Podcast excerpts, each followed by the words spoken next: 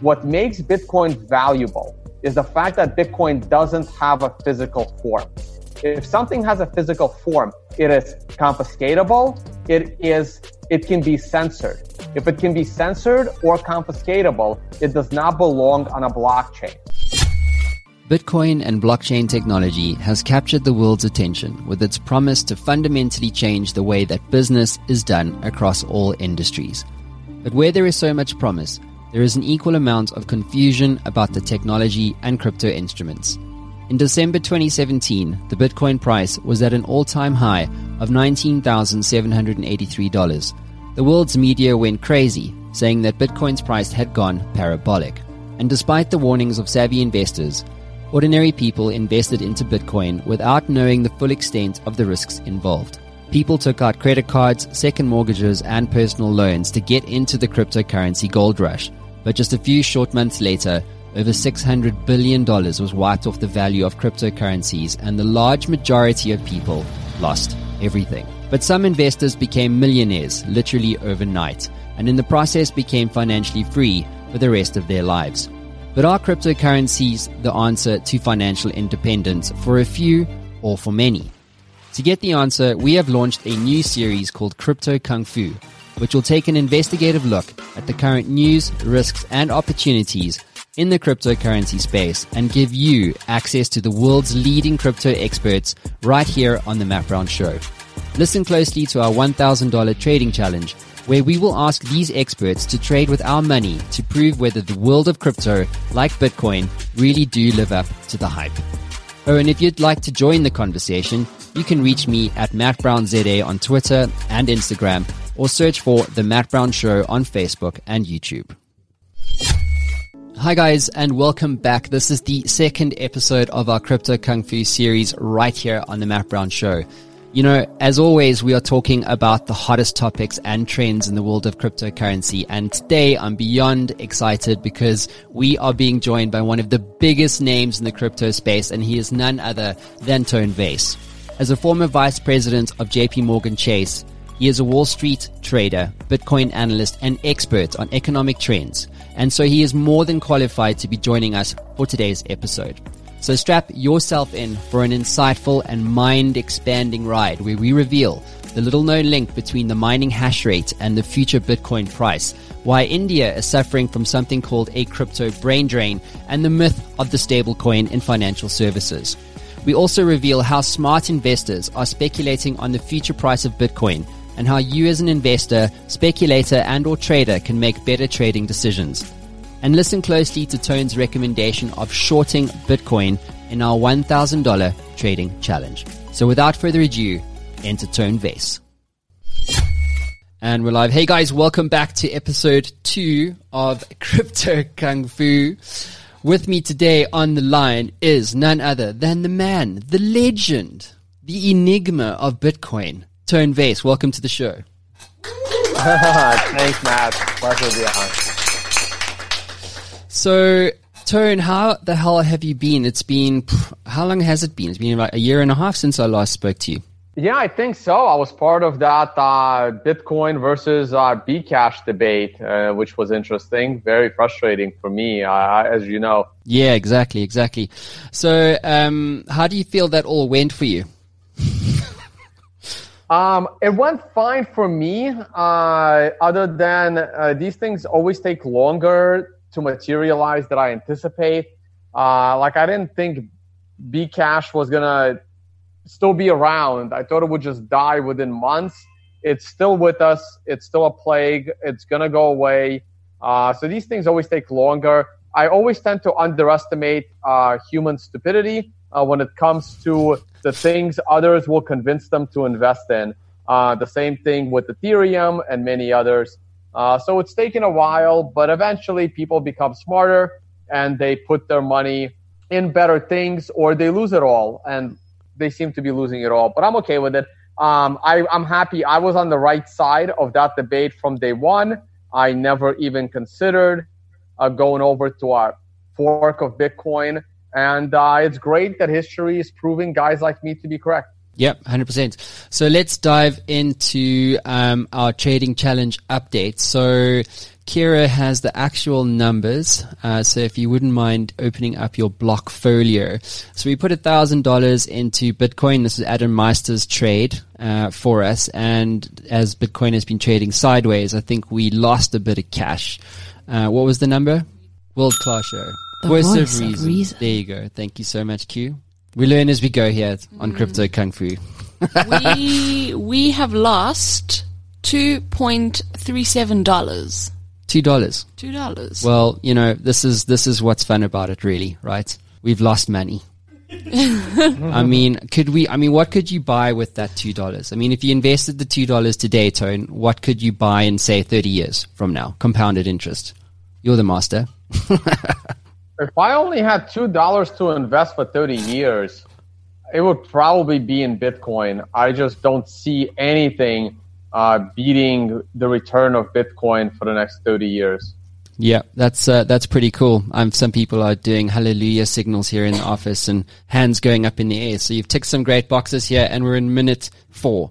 Well done. Yeah, so just wait till. Uh, um, oh, oh, I thought you wanted me to make a trade with a thousand, or am I making a trade with two dollars and thirty cents? No, it's definitely. Well, in fact, it's nine hundred ninety-eight dollars now.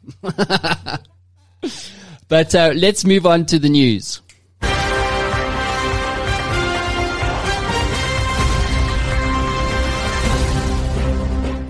So, guys, we have been scouring the interwebs and we have discovered some interesting news bites that uh, I'd like to get Tone's commentary on. And I want to start with uh, this one. So, the Bitcoin's record hash rate may hint at price gains to come. So, Tone, this whole article basically made the point around hash rate and miner confidence. Um, I don't know whether you've seen this, but what is the stink around this? What is the insights related to hash rate, miner confidence, and you know the speculation of the movements of the Bitcoin price? Sure, I actually uh, disagree with that viewpoint. Uh, this is uh, the way you just described it is the viewpoint that the price of Bitcoin follows the hash rate. And I don't believe that is true. I believe that hash rate follows the price of Bitcoin. And there's two things that are driving this immense increase in hash rate uh, at this point in time. One of them is the fact that Bitcoin has gone up in price quite a bit. Uh, we went from 3,000 in the beginning of the year all the way to 14,000 a few months ago, and we're currently sitting right around 10,000, a little bit higher than that. So that is a substantial increase. And uh, miners can do very, very well right now. Uh, if I had to guess, I'd say a miner's break even is probably somewhere in the vicinity of $6,000. So they're doing really, really well. Uh, so I'm not surprised that a lot of hash power is coming online. There's a bigger driver to all of this hash power, and that's the fact that there is going to be a Bitcoin halving coming up in May. So that's only, you know, uh, that's only about eight months away. So in eight months, there's going to be a Bitcoin halving where miners will get half the reward. So right now is their like last chance to really push for getting a nice reward in Bitcoin of 12 and a half Bitcoin per block. So uh, I'm sure miners are doing everything in their power to get as much hash rate online before this halving as possible. Uh, so these are the two big drivers of the hash rate. And the bigger the hash rate, the sooner the halving is going to come. And of course, uh, the quicker your transactions are being processed and the more secure the entire network. So this is a good thing. More hash power is always good. Yeah. Well, um, I wanted to also pick up on this article. Okay. Um, was this one here around um, Bitcoin being banned in India? and the consequences, because essentially what they're describing is that it's the first really big democracy that's outright banned uh, cryptocurrencies completely. Like, and actually, I was reading here that you cannot, if you essentially, if you are held with any cryptocurrency whatsoever, if you're caught mining, if you're doing anything whatsoever in the cryptocurrency space, you'll literally go to prison and says you for 10 years. Um, what is your view on the brain drain consequence? And this is kind of what they're saying. It's like, you know, if you're ban- banning something as huge as cryptocurrency and blockchain, because it's obviously the two go together, um, and this is effectively creating a brain drain of talent out of the country. What are your, what is your view on this decision from the Indian government? So um, it's unfortunate. Uh, the Indian government is not uh, doing uh, its citizens a good service uh, for banning crypto. Assuming everything in this article is accurate, because when you start uh, talking to people from India, they, they think a lot of these headlines are actually overblown. I never saw India as a crypto powerhouse. I, I never considered it. I don't think this is going to do all that much to hurt Bitcoin. It will, however, uh, hurt India in the future. And it's the brain drain that you were talking about. So any entrepreneurs that wanna, that are smart, any smart people, any smart Indians uh, that wanna innovate uh, with the latest technology of Bitcoin, they're gonna have to move. They're gonna have to find a way out of the country. Now, just because Bitcoin is banned doesn't mean that people aren't going to use it. I mean, alcohol was banned in America for like 17 years during the prohibition, and uh, everyone still apparently managed to drink. Uh, you know, drugs like marijuana have been banned in the U.S. and most of the world for food. So you can't stop Bitcoin. That's the important part. If someone in India wants to use Bitcoin, uh, they're going to use Bitcoin. Uh, so that, that's not going to change. But it's unfortunate. There will be a brain drain. Uh, but the reason why I never really considered India to be so critical for the Bitcoin infrastructure is because yes, they have a billion people, but the average person in India is, uh, you know, they're below poverty line. They're they can't contribute much. So the average person in India buying ten or twenty dollars worth of Bitcoin is not going to change anything. Um, I always said that Bitcoin uh, can help the poor and the developed nations, but uh, Bitcoin will uh, will help the developed nations more in a um, um, as a secondary market. So for me, I try to convince people of first world Americans, uh, Canadians, Australians, uh, Europeans, uh, those that have more entrepreneurs, those that can build global companies, uh, countries that use that will produce the next Bill Gates or the next Google and a lot of people in those countries, they have more money to protect. And I want them to protect that money with Bitcoin because Bitcoin is unconfiscatable and Bitcoin is censorship resistant. And if you can protect your wealth in Bitcoin, avoid the events of Cyprus where money was confiscated from your bank account. Avoid the problems of Greece where you had money in your bank account, but you weren't allowed to use it. Mm. Um, uh, Italy, uh, took away, uh, changed things in people's retirement accounts. If you can protect your money with Bitcoin, if you can protect your life savings that are of substantial size, you can then become an entrepreneur. You can then build your own company with that money, and you can then help the developed world way more. Uh, so I don't really see uh, India or Philippines or many other developing countries as being that critical uh, to Bitcoin, but people in the first world can then build the tools to help those people even more than Bitcoin alone could. Mm. What What do you think the Indian government is trying to protect here? You know, that's a very good question. I, I think it's just fear. I don't think they're they're trying to protect anything. I think it's just fear. I think it's a misunderstanding. Um, I think uh, India knows that they can't stop gold. Uh, people in India are very, very fond of gold. India has did its best to uh, curtail the uh, gold being flooded into their country. There was a point a few years ago where uh, those that tell the government about uh, uh, those that are importing gold into the country had a higher jail sentence than if you reported on someone smuggling cocaine into the country. What? So, uh, yeah. Uh, and uh, I, I, don't know. It's this. Uh, and the other thing that bothers me with these things is a lot of times politicians pass these laws just so they can take advantage of them. So mm. I bet you all of the politicians that are trying to ban Bitcoin, I bet you they have Bitcoin and they see how useful it is and they see how important it is and they almost want to keep it for themselves. Because one of the reasons why people become politicians is to make laws on others that they don't have to follow themselves. Uh, so, and in India, I can totally see that happening. Yeah, it's a it's a great point. It really is a great point because it makes no sense. Do you know what I mean? To be completely forthright and black about the whole space. Um, when you think about the financial system and the you know everything that goes along with that, um, from a centralization perspective, regulation perspective, you know, and just generally how slow it is. Um, and when you look at you know cryptocurrencies and, and blockchain specifically and what it promises the financial uh, system to be of the you know in terms of the future, it doesn't make sense for for that to be such a you know we're done. It's definitely a no from us. You know what I mean? When the whole world is talking about this thing. Um, so it's a great point. By the way, I, I do you trust politicians in general? Oh, me? Yeah. Absolutely not. I, I, I really don't trust politicians uh, because the things that you have to do to even get elected are automatically uh, like honest people. It's so hard uh, to get, get, elected. So you have to go. You have to be very very ruthless uh, to get to even get elected. And the and the steps you go through to get elected um, already corrupts you. So I really, um, it's hard for me to imagine uh, a politician that isn't in one way or another corrupt. Uh, mm. Government corruption is probably the biggest problem the world has.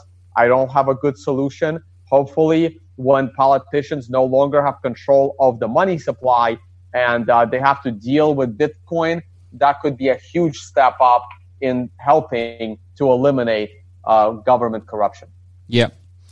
Um, and uh, corruption is rife in the financial services space. And I found this pretty interesting. Wells Fargo to pilot a dollar linked stablecoin for internal settlement. Um, so, the, how does that headline make you feel? I mean, it's fine. It doesn't really tell me anything. It's uh, I don't understand why Wells Fargo needs to announce this. Yeah, uh, ninety-five percent of the U.S. dollars are digital. It's already a stable coin. So this is just headlines uh, due to their misunderstanding of what a blockchain is, what a decentralized ledger technology is. Um, it comes down to this: where there's all this hype about stable coins. Um, stable coins is just a digital representation of the U.S. dollar. The only question you have to ask is, what database are, is this digital data going to be moving on? And if you put this digital data on top of a uh, grossly inefficient, unscalable, insecure platform like Ethereum, you will learn a very valuable lesson to where one day it just implodes. Now, Bitcoin now has functionality with the liquid sidechain to put one of these stable coins as the Bitcoin blockchain as its underlying database. Is that safe? I don't know. Is it safer than Ethereum? Probably significantly safer, but um, I can't guarantee that. So uh, to me, none of this makes any sense. Uh, the government wants to eliminate physical cash anyway. They don't need blockchain technology. That's not what blockchain technology is. People don't really don't understand what blockchain technology is. Uh, now, the word blockchain never even appeared in the Satoshi white paper. Uh, the word blockchain is something that Satoshi used in his code to describe the process of Bitcoin. So if you're going to talk about 21st century innovation, that's proof of work. Satoshi invented proof of work. He solved the double spend problem, and that has its good parts and its bad parts. The good parts to solving proof of work is that now you have scarce digital data that is a bearer asset. So whoever holds that digital data owns it. And there is a finite number of this digital data, which is why this digital data goes up in value and we call this digital data Bitcoin. Yeah. If you're going to build something that doesn't have this bearer asset quality, it's not utilizing the 21st century innovation of Satoshi. So if you're going to put real estate on the blockchain or uh, you're going to put these uh, this US dollar stablecoin on the blockchain, remember, whoever owns the digital data has to be able to send it in a censorship resistant way, has to be able to lose it completely if they forget the password. It has to be unconfiscatable by a central party. Um, and it's not going to have any of these properties because the bank is going to want to be able to stop a transaction that they think is financing terrorist activity. So if it can do that, then it's not decentralized and it's. Stay with us. We'll be right back.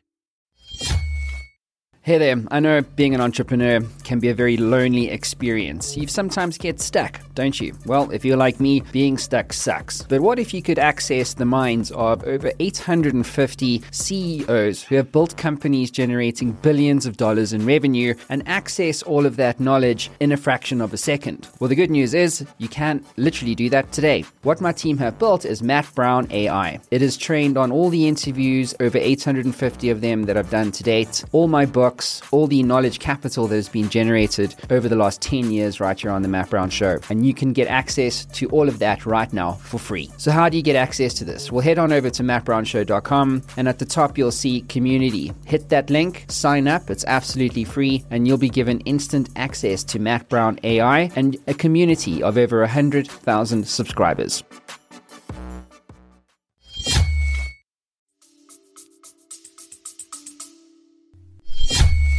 Hi there, guys. So, Crypto Kung Fu is proudly sponsored by Prime Health and ZA Nootropics.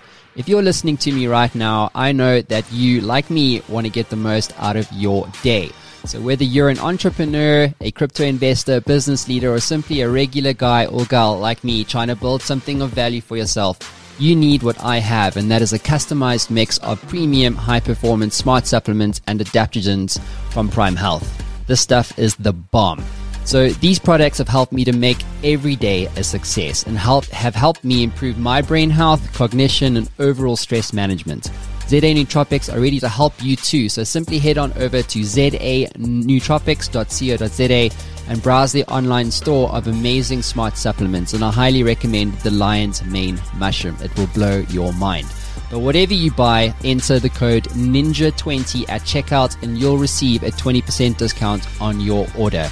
I cannot recommend these guys highly enough. So go there now. That's zanootropics.co.za. They can do that now. They could have done that 40 years ago. They didn't need Satoshi for this. Yeah, it's interesting. There was this whole debate last time I had you on the show um, was around proof of work versus proof of stake. How has your view changed uh, as it relates to proof of stake versus proof of work over the last sort of 18 months? It, my view on uh, proof of work versus proof of stake has not changed. Mm. I always thought proof of stake was totally ridiculous and not innovative. Uh, a proof of stake system is something that existed for thousands of years. A king uh, is a proof of stake system. Uh, someone running the country has the most money, they have the most at stake, they have the most to lose, they have to keep their population happy. If they don't, the king gets overthrown by the population uh, or by his own military if he's unable to properly pay them. But a proof of stake system is whoever has the most gets to earn the most. The US dollar is a proof of stake system. The US government has the most at stake uh, in the dollar and they print it for themselves. That's what a proof of stake system is. It is not a capitalistic system. It is really a socialist system. And um, it doesn't add any extra security. It's an illusion. And um, um, I don't understand how people cling to it. And you notice that people that cling to the proof of stake system are more socialist and communist in nature. They're all the ones about sharing and about redistribution of wealth and all these crazy things to demonize uh, the capitalistic nature of markets and basically to print the money for themselves as the leader, I know what's best. I can redistribute the income. And of course, I will print it all for myself first. I think a proof of stake system is very dangerous and uh, uh, very uh, manipulative. And uh, I really don't like the mentality and the nature of people that even try to suggest it. Yeah, it's a great point. Couldn't agree with you more. You mentioned um, about uh, putting things on the blockchain, and there was this one around, around Harbor. Uh, so Harbor tokenizes real estate funds worth $100 million on Ethereum. And basically, the headline here is that um, Harbor, Harbor has essentially announced that they are going to pivot as a company, right? Where they used to issue security tokens, and now what they're doing is they're helping to tokenize existing securities uh, on the blockchain. What's your view on on putting property on the blockchain as an example? I know this is a security thing, um, and and where I'm going with this is that if you think about blockchain, it's a financial system, right? Um, and there, there was so much promise of putting everything on the blockchain, from property to law to cattle to, you know, rare seeds and endangered animals and all this kind of thing. And we haven't really seen the adoption happen. Um, first, your view on Harbor and what they're trying to do around tokenizing existing securities, what's actually going on here. And then the second thing I'd like to get your view on is what can you viably put, yeah, what can you viably put onto the blockchain? Other than financial services stuff? Nothing. Yeah. Um, I think putting uh, property on a blockchain is one of the most ridiculous things uh, someone can actually do. Uh, let, us also start with the fact that putting anything on top of Ethereum is technologically dangerous, irresponsible, and borderline scammy. Uh, that that's the technological problem with putting things on top of Ethereum. Um, Ethereum is an unscalable technology that is not decentralized. It has all of the downside of a blockchain without any of the upside of a blockchain long term. In the short term, you get to speculate, get rich, and make a lot of money from unqualified investors. Now let's talk about putting property on the blockchain. That is also very, very dangerous theoretically. What makes Bitcoin valuable is the fact that Bitcoin doesn't have a physical form. If something has a physical form, it is confiscatable. It is, it can be censored. If it can be censored or confiscatable, it does not belong on a blockchain. Putting property on a blockchain, a real blockchain like the Bitcoin blockchain, for example, creates other problems. If I have my uh, property uh, linked to me on the blockchain, I am responsible for it. That means I can lose it I can transfer it to a stranger, and do they now own my property? Um, the other issue is your property is confiscatable. If uh, you put your real estate on the blockchain and another government takes over your region, do you think they're going to care if you own that property on the blockchain? For example, most recently, uh, Russia took over Crimea, which was a part of Ukraine uh, which they kind of gave to Ukraine while it was all one country of the Soviet Union. And then while Ukraine was, uh, while the Ukrainian president was on very good relations with Russia, and Russia was using uh, the region of Crimea as their uh, naval port, there weren't any issues. But then when there was this revolution in Ukraine, uh, Russia decided to take that land. Do you think Russia would care if a Ukrainian uh, says that he owns that land because it's in the blockchain. Uh, I mean, th- th- this is the, this is the ridiculousness of this nature, right? Let's take another example. Let's say there was a blockchain three or four hundred years ago uh, when uh, America was colonized uh, by the Europeans, and they uh, took the land from the Native Americans that owned it before. Uh, let's say your family has owned this house and this land for the last 120 years and some Native American comes and says, according to the blockchain, your land is now mine. Um, it's going to be laughable, right? Like it really doesn't matter uh, because ha- also um, just because it's in the blockchain doesn't mean that it's true. If a politician puts into the blockchain that his cousin now owns a certain property and no one pays it, no, no one can pay attention to every single transaction in a blockchain. This just doesn't happen. So if you enter into the blockchain that uh, your cousin owns a certain piece of land, and then 20, 30 years later, that cousin shows up and says, Hey, look at the blockchain. I own this land, right? Like it doesn't solve any of these problems. Uh, these concepts are totally ridiculous. Uh, what you need is a database that countries or uh, an industry within a country can all reliably agree on and trust. Uh, that's uh, I, I, like calling that decentralized ledger technology, uh, which is basically a database with multiple administrators, and everyone checks each other. Like you can create a giant Google spreadsheet where every single thing in that spreadsheet is audited by Google, and it's there. You can create a whole real estate um, spreadsheet in Excel. You put it on a Google Doc. Every single real estate agent has access to this Google spreadsheet. Anyone that edits it, the edit the edit is recorded and uh, the, the, it's tracked for the rest of history unless you think Google is going away. Um, and everyone can have their own local copy to make sure that others aren't cheating. That would be a much more efficient system. So just because uh, the real estate sector can't get into the same room and agree on using, you know, the technology of the 1990s uh, doesn't mean that it needs to be on a blockchain, creating all of these other problems.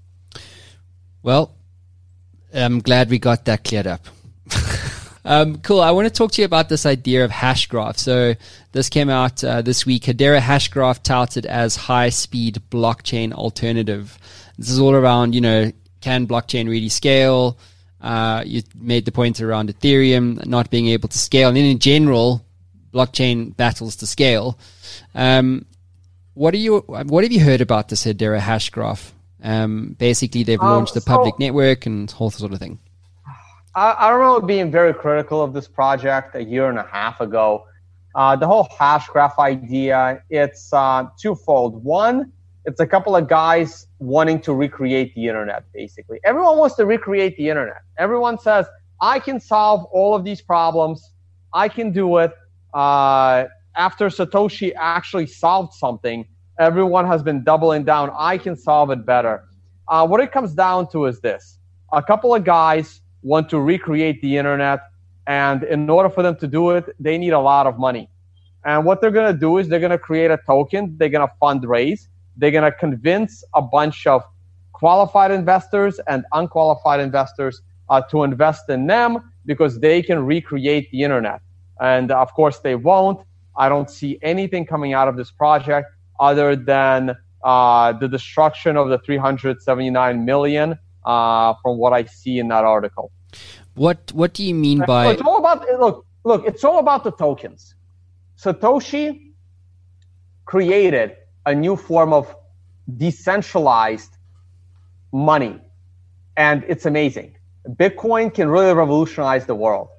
And since the moment he created it, everyone else has been trying to get rich by creating their own token, their own security that's unlicensed, their own money.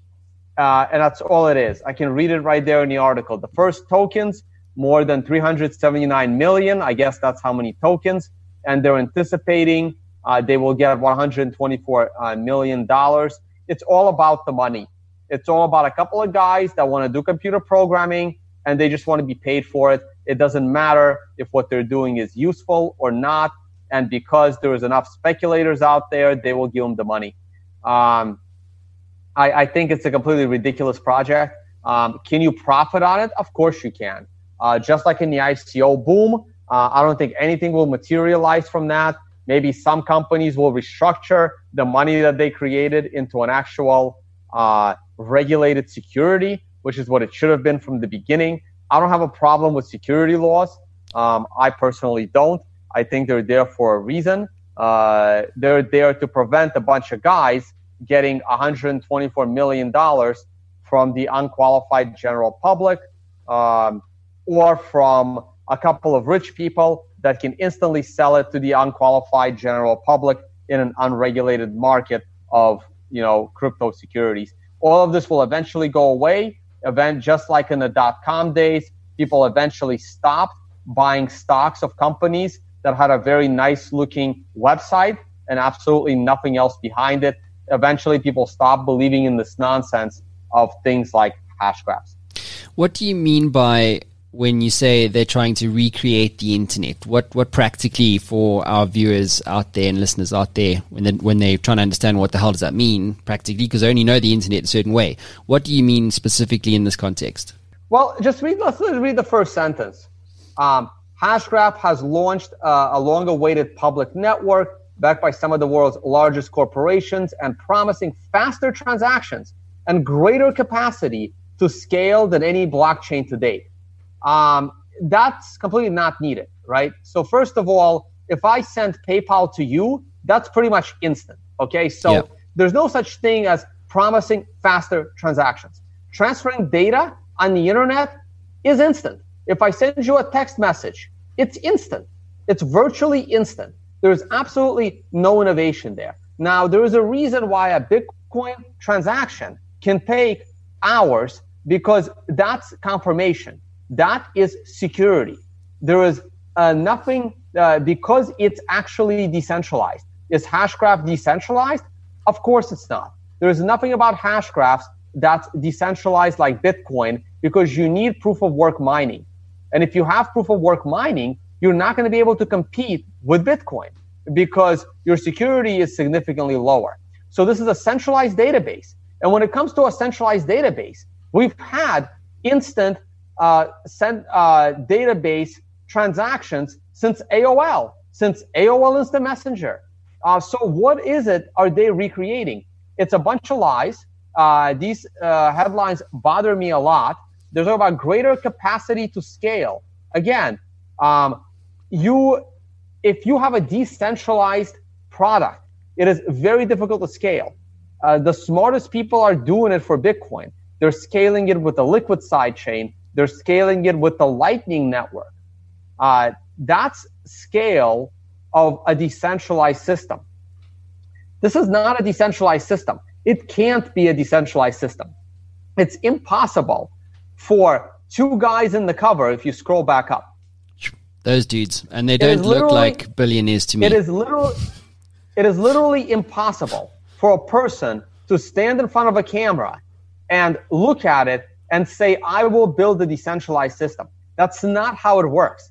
Satoshi created a decentralized system. He released code, never made himself known, and that code grew in the wild. Bitcoin was worthless for a year and a half as it spread around the world, as developers gave their time building it out, not knowing if it's ever going to succeed, not getting paid for it either. Um, miners were mining it, spending money on electricity, on something that was worthless as a science experiment as it grew in a decentralized way. That's decentralization. Two guys that need funding will never be able to build a decentralized system. That's not how the world works. Um, which is why um, all they're doing is building a database. And that database, these databases have had instant uh, data transfer. They've had scale we, we, and uh, this is all complete and utter nonsense. this is why I love having you on the show. uh, that's hilarious. Um, this one, I suppose, echoes a point you you made previously around, um, you know, adoption of blockchain outside of financial services. And this was a research piece that came out uh, with the headline Blockchain is a new frontier, according to top executives, but investment levels plummet. And I, and I think that's pretty much the, the key point here. Um, they went on to, to rec- uh, basically cite two pieces of research. One was from CB Insights from 2019, essentially saying that blockchain investments have dropped by up to 60% just uh, in the last year which is a staggering statistic, right? When you think about the scale of, of financial services and institutional banking, etc. Um, I suppose just to recap on this one, where is the adoption of blockchain solutions really going to come from? I mean, I know we've kind of tagged financial services being the industry, right? Um, but when you when you read things like this uh, tone around, you know, investments have dropped by up to 60%. That's a huge number. What does that signal around, uh, you know, market intent or appetite for the, for true adoption of blockchain? Just tells me people are getting smarter with where they put their money. Uh, once again, we have to define what a blockchain is. The way a lot of these articles describe a block, their definition of a blockchain is an Excel spreadsheet with multiple, you know, user access to a spreadsheet. If that is your blockchain, then uh, we've had all this stuff before. To me, a blockchain is proof of work uh, mining. To me, a blockchain is uh, to me blockchain is proof of work, uh, and Bitcoin is the only one. Can Bitcoin be used for something other than money? The answer is maybe. We don't know yet. So far, the only proven use case for a blockchain is Bitcoin in order to have unconfiscatable, censorship resistant value transfer with a monetary policy like gold, where there will only be 21 million Bitcoin. That is my definition of a blockchain. And right now, the best investment you can have is to buy Bitcoin, learn what Bitcoin is, and educate people as to why they should appreciate Bitcoin. That would raise the price of Bitcoin, and you can make a lot more money by just buying the Bitcoin.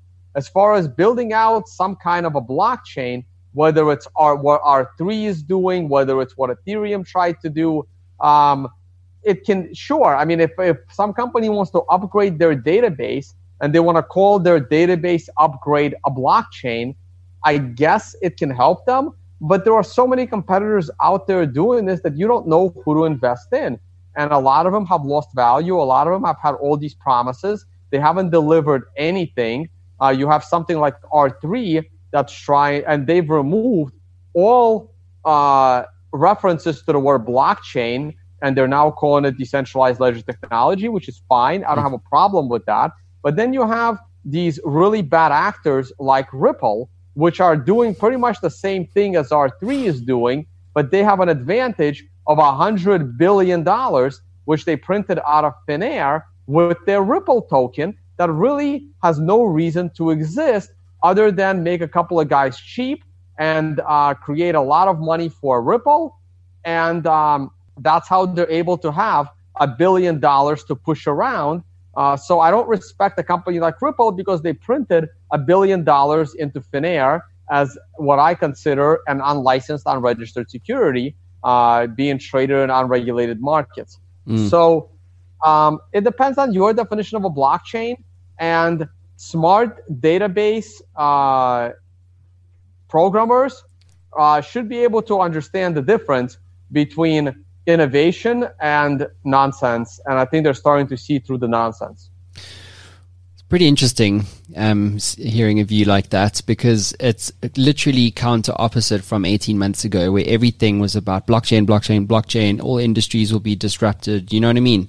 Um, and it's quite interesting to see how you know entire markets have learned, as you say, you know they've they've kind of you know they've thrown bad money at something or good money at a bad sort of solution for their specific context, um, which is um, yeah, which is me, sad.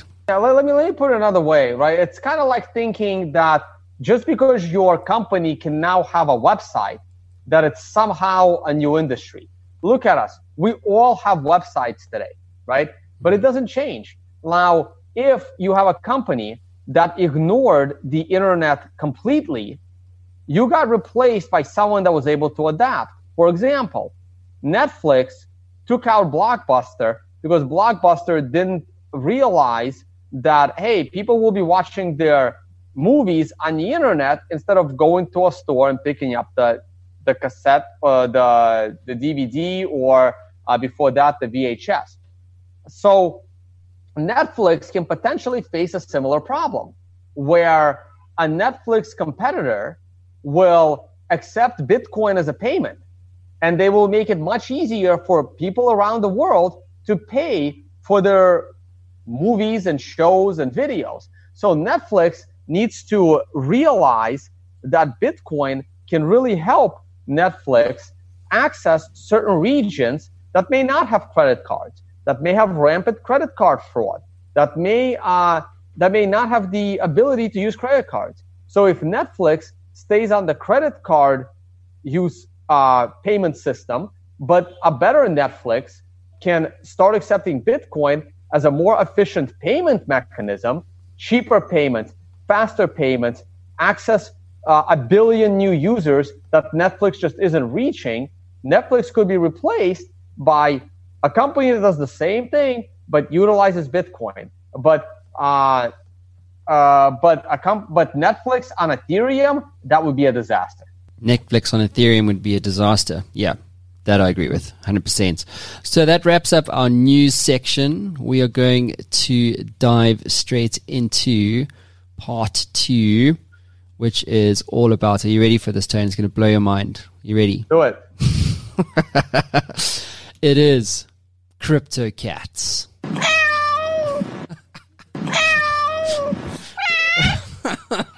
we really got to do something about that sound effect.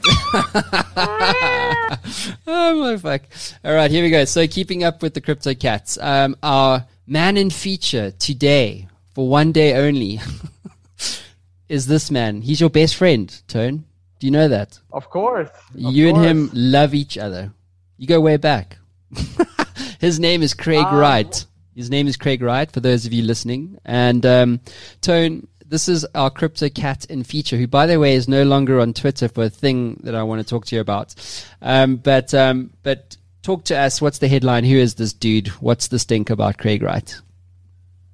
So uh, Craig Wright has been uh, pretending to be Satoshi uh, for a good three to four years now, uh, maybe even a little longer.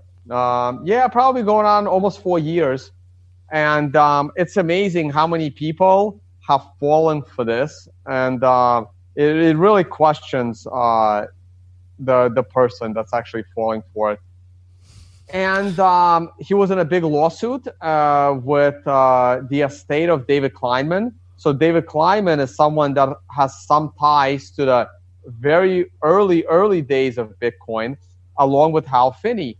So it was very interesting how uh, Mr. Fake Satoshi here came out claiming to be Satoshi after people like David Kleiman and Hal Finney have passed away. Uh, potentially two people who really knew who Satoshi was and uh, uh, he lost his law ca- his lawsuit. Uh, so the problem is when you pretend to be Satoshi, you pretend that you have access to a million Bitcoin, and you have to keep up the facade.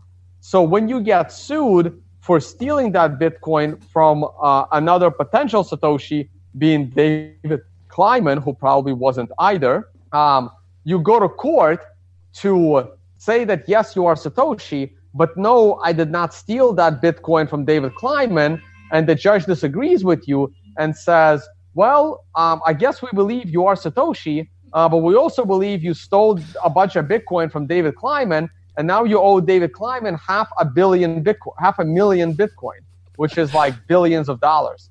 And Whoops. um, now, now we're all waiting for him to deliver that Bitcoin. And if he actually was Satoshi, he would have been able to prove it long ago by signing uh, the keys, which he can't do.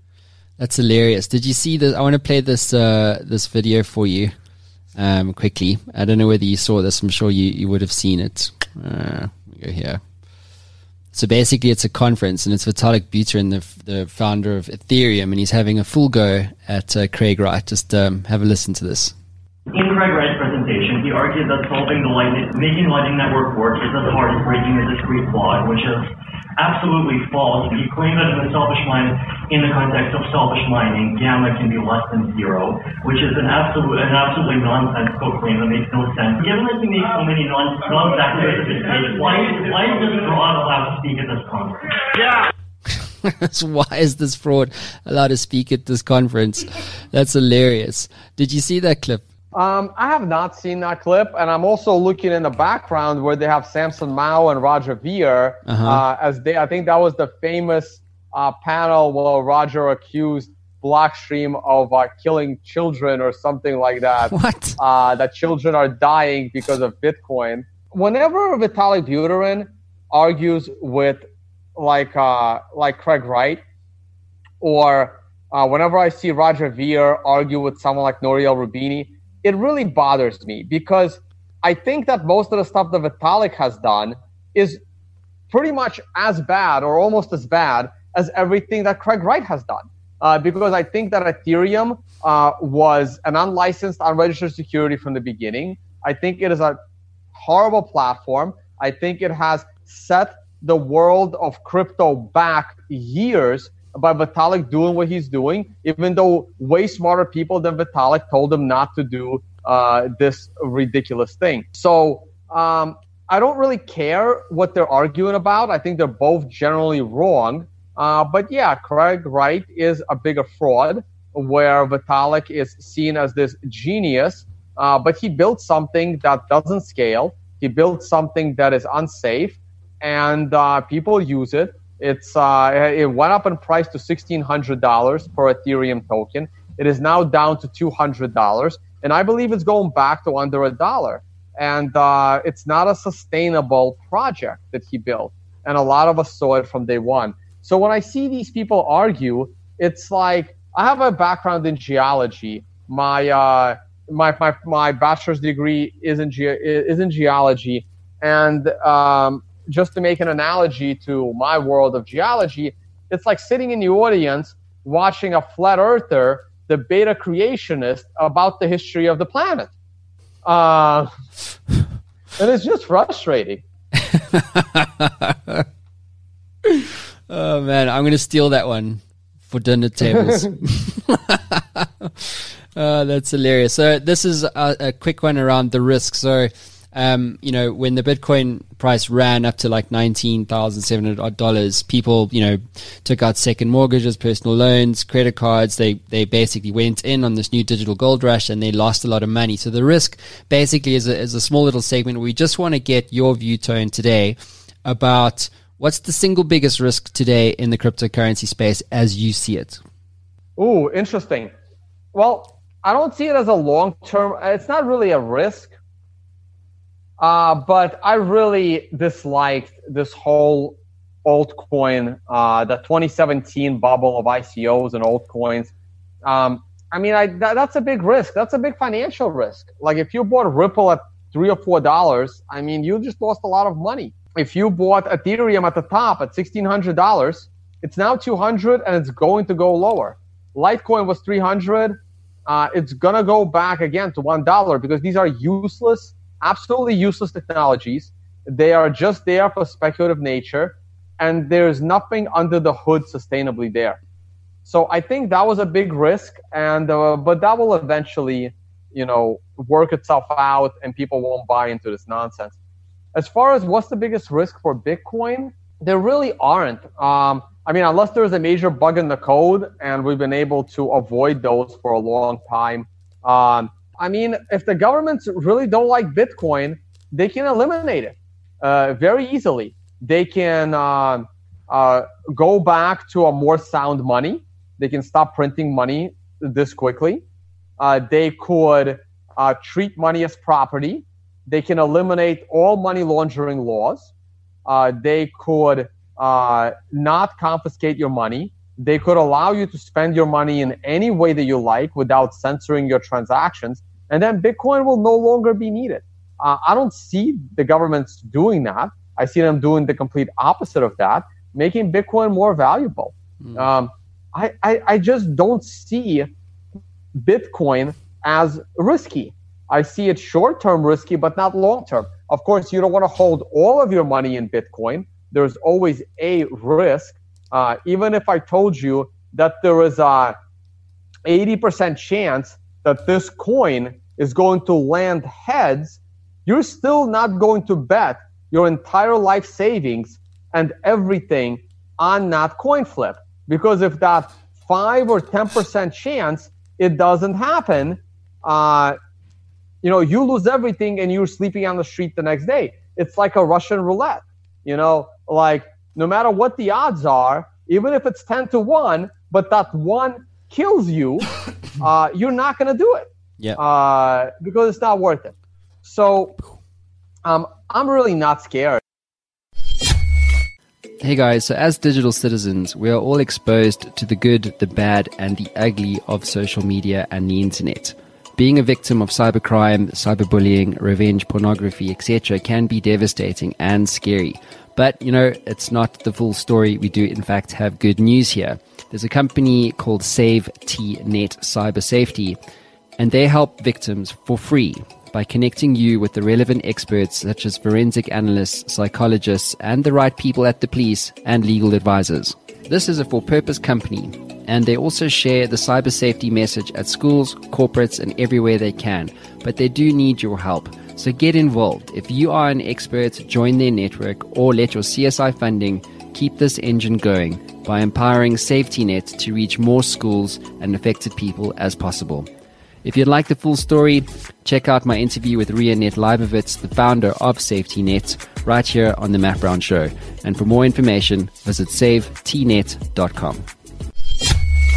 I'm a believer in Bitcoin, even though I've had a bad reputation over the last year or so that um, uh, uh, that I'm a bear on the price of Bitcoin, but that's only short term. Yep. Well, I um, wanted to run a segment past you. This one we introduced from our first episode. This is audience Q and A. So if you are listening to this or watching this on Amazon Prime, YouTube, or Roku, uh, feel free to get onto Matt Brown Show or the Matt Brown Show page and drop us a voice note on Messenger. So I'm going to play. I got two voice notes here from uh, one. The first one's from a chap called Etumiling. All right, you ready? Here we go. Hi guys, um, thanks for the great show. Uh, I just wanted to find out. Uh, I, I'm one that really wants to invest, and I was curious to find out as to um, for short-term investment but high return, which which way should I go in terms of what coin should I possibly invest in to get the high return? He then said, "Thank you." so, what's your views there? Well, look, if if anyone, if I knew what's gonna make you rich short term, we'd all be billionaires, right? So, um, it's an impossible question. You're basically asking me uh, what stock should I buy in the short term uh, to make money, and the answer is, well, I'm a technical analyst. I see certain patterns uh, in uh, certain assets, and it's irrelevant to me what the asset is. It could be gold, it could be a currency. Um, and the, the shorter term you are, the more difficult it is. I can tell you that in the long term, I find it hard to believe there is any asset in the world that right that exists today that will outperform Bitcoin over the next 10 years. Now, having said that, um, any altcoin other than Bitcoin has a high probability of going to zero, a way greater than 50% probability of trending towards zero.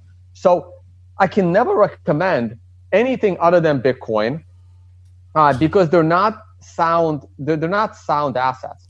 I'll say that uh, in the longer term, I'm still in the me. I'm still bullish the stock market, especially the American stock market. I'm still bullish for the next several years into the future and through Trump's second term. I am a little skeptical on gold. I thought gold would have a little more of a bear market before going up. I really thought gold would have its day in three to four years from now, but it's starting to rise. Uh, same thing with Bitcoin. I thought Bitcoin still had a little more of a bear market in it and maybe start going up next year instead of this year. So I'm still waiting for a bit of a correction in Bitcoin. I'm not rushing into Bitcoin now. I'm waiting for at least $8,000, hopefully 7,000. But if it doesn't get there, if Bitcoin does start to go up from here, I'm fine because I uh, uh, I see Bitcoin as a good long-term play. I would simply add more if it drops down to certain levels. Mm. So, is that a buy or a sell on Bitcoin? It's a buy long term, maybe a slight hold intermediate term. Buy now. Buy now. give me, give me one second. I gotta let somebody in. Hold on a second, guys. Who has he got at the door? Is it Craig Wright? Because if it's not him, I'm thinking it's Vitalik. It's Vitalik Buterin for sure, right? His other best friend. hey, who? John. John who? What? Oh, John McAfee. Yeah, Mc- McAfee. Jeez. Yeah, no, he. Uh, yeah, it's one of those three. Should we take? Should we take a put it to vote? Hands up for ten Bitcoin on John. ten Bitcoin on John. John McAfee. What do you think?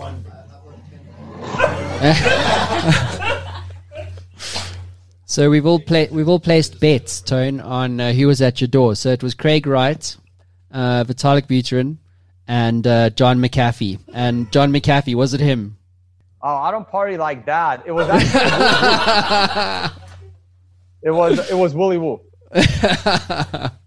you know who that is, right? No, I don't actually. I just thought it was funny the name. But anyway, who is he or what is it? Oh, Willy Woo. Yeah. uh, he's one of the uh, one of the most respected analysts for the fundamentals of Bitcoin. Huh. We should get him on the show. Yeah, you should. It's a little hard to reach, but yes, uh, But- uh, check out Willy Woo's work. But he's sitting there, isn't he? Well- Uh, kinda. It's a, a big apartment. We're uh, doing some uh, work and some research uh, here in uh, Baku. Can he wave at the camera? Does he want to be famous? Uh, if I if I see him come back to the living room, sure. All right, cool. This uh, this question's from a young lady called uh, Trish. Hey guys, awesome show and always love listening to Matt Brown.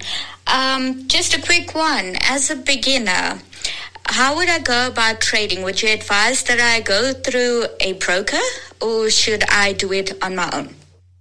101 fundamentals. I recommend uh, people do it on their own. I don't recommend uh, going through a broker. Uh, and when we talk about trading, we're talking about trading in general.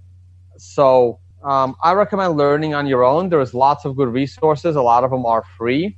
Uh, so definitely learn trading. I'm a big fan of technical analysis. Uh, the important thing is is to figure out uh, what type of a trader you want to be uh, from your time horizon. Are you going to be a position trader, uh, someone that's going to hold positions for years? Are you going to be a swing trader, uh, someone that's going to be holding positions for a few weeks to a few months? Are you going to be a day trader? So I prefer to be a swing trader. Uh, a position trader can hold them from months to years. That's more of a retirement play. And um, uh, as a position trader, fundamental analysis is equally as important as technical analysis. And um, as a swing trader, I believe technical analysis is more important for uh, unless you're an institution with resources and interns and analysts that you can hire to deeply investigate companies. Uh, so I do recommend uh, doing it yourself or uh, give your money to a professional, a licensed uh, money manager or investor, or maybe a hedge fund. Uh, but ideally, you want to take the time, learn, and do it yourself. So, are you taking uh, deposits? Where should we send uh, the Bitcoin to your? So I am not yet licensed or uh, regulated to manage other people's money. Nothing's uh, but I do regulated in like Bitcoin, bro. my own money. Yeah, that Come was Gabe. That's what you think. But uh, uh, managing other people's bitcoins without being licensed will get you into just as much trouble as any other asset. Very good. But good. yes, people do it. Good answer. so trading the market. Um, I think uh, I want to wrap this one up. So we've got nine hundred ninety-eight dollars now. We've uh, hang on. Let's just wait. Hold on. I've got uh, the voice of reason on the line. The voice of reason. Um, I made a slight mistake in my previous statement when I said that we lost two dollars. I actually meant that we lost fifteen dollars ninety. Okay, so we're down a lot more than two. We're down a lot more than two. That sucks for me. Dyslexia. Yeah, you see, there, your bonus is literally evaporating by by the episode. You looked at you looked at Q and you said that, not me. Uh, but it's fine. Okay, we're done. So basically, trading the market, um, we've got nine hundred and eighty-five dollars now. Um, tra- uh, Tone, what is your trade? What do we do? So, how long would this trade be in existence? Not very long. Seven days, probably. Seven it- days. Okay, so o- so over the next seven days, what would be my trade? So over the next seven days, um, I do think altcoins can outperform Bitcoin in the next seven days. Um, I also think Bitcoin is ready for a correction. Uh, so I would either just be in cash or short Bitcoin uh, over the next seven days. I certainly wouldn't want to be long Bitcoin over the next seven days. I think the floor can drop out any day. Uh, so I would rather be short Bitcoin uh, uh, in cash or maybe even long altcoins for the next week or two. Uh, that would be, uh, and you can choose the altcoin of your choice in the top 10. I think they have been heavily oversold, but I would never hold on to any altcoin other than in a short term trade to acquire more Bitcoin. Okay, great. So, IT guy, are you going to lock that trade in? Sure. Great. Thank you. Thanks so much. I really appreciate that short on Bitcoin. right. So, Tone, um, thanks so much for being on Crypto Kung Fu, dude. That concludes your time in the hot seat. Where can uh, viewers and listeners find you online? So, everything is pretty much under Tone Vays, uh, tonevays.com, Tonebase YouTube channel, Tone Vays on Twitter, and keep an eye out on my conferences. I now have several. Uh, the next one coming up is a financial summit in Bali, uh, which is a small event uh, for up to 30 people, all intermediate to advanced traders and uh, hedge funds that could be looking for potential traders uh, as just a bit of a networking event between the two. We have Unconfiscatable in Las Vegas coming up in February, along an epic uh, Bitcoin poker tournament and understanding Bitcoin in Malta, which will probably take place at the end of May. And uh, these are the three conferences that I organize and put together around the world to help educate people. Amazing stuff. And uh, you're coming to South Africa in March next year, I believe. Correct. I am planning to come to South Africa in March to speak at a conference and maybe stick around and visit some parts of Africa. Uh, really looking forward to it. Cool, Tone, and would happily host you back here on the show, dude. Thank you so much for your time. I really appreciate it. Thank you. Oh, hold on a second. I can uh, swing the camera around. Will you want to wave hi to the yes South, uh, to the African See? community? Added value. Added value, people. We get a hand wave. Bye now. Oh, there he is, hiding in the back. is that Satoshi? Yeah, check check check out his work at woobull.com. You can also find them on Twitter as Willy Woo. Willy Woo. Awesome stuff. Wuna, oh, Woonomic on Twitter. Willy Woo is the display name. Woonomic uh, handle on Twitter. Woonomic on Twitter. All right, gentlemen, thank you so much for your time. Uh, Tone Vays, everybody.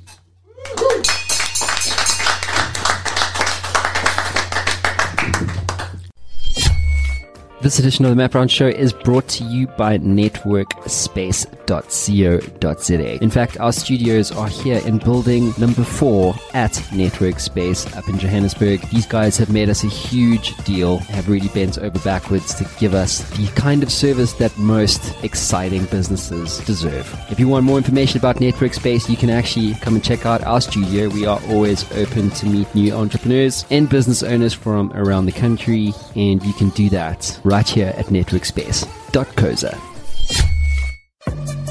Thanks for checking out the Matt Brown Show, guys. And if you'd like to get the Kung Fu put in your ninja, check out digitalkungfu.co.za.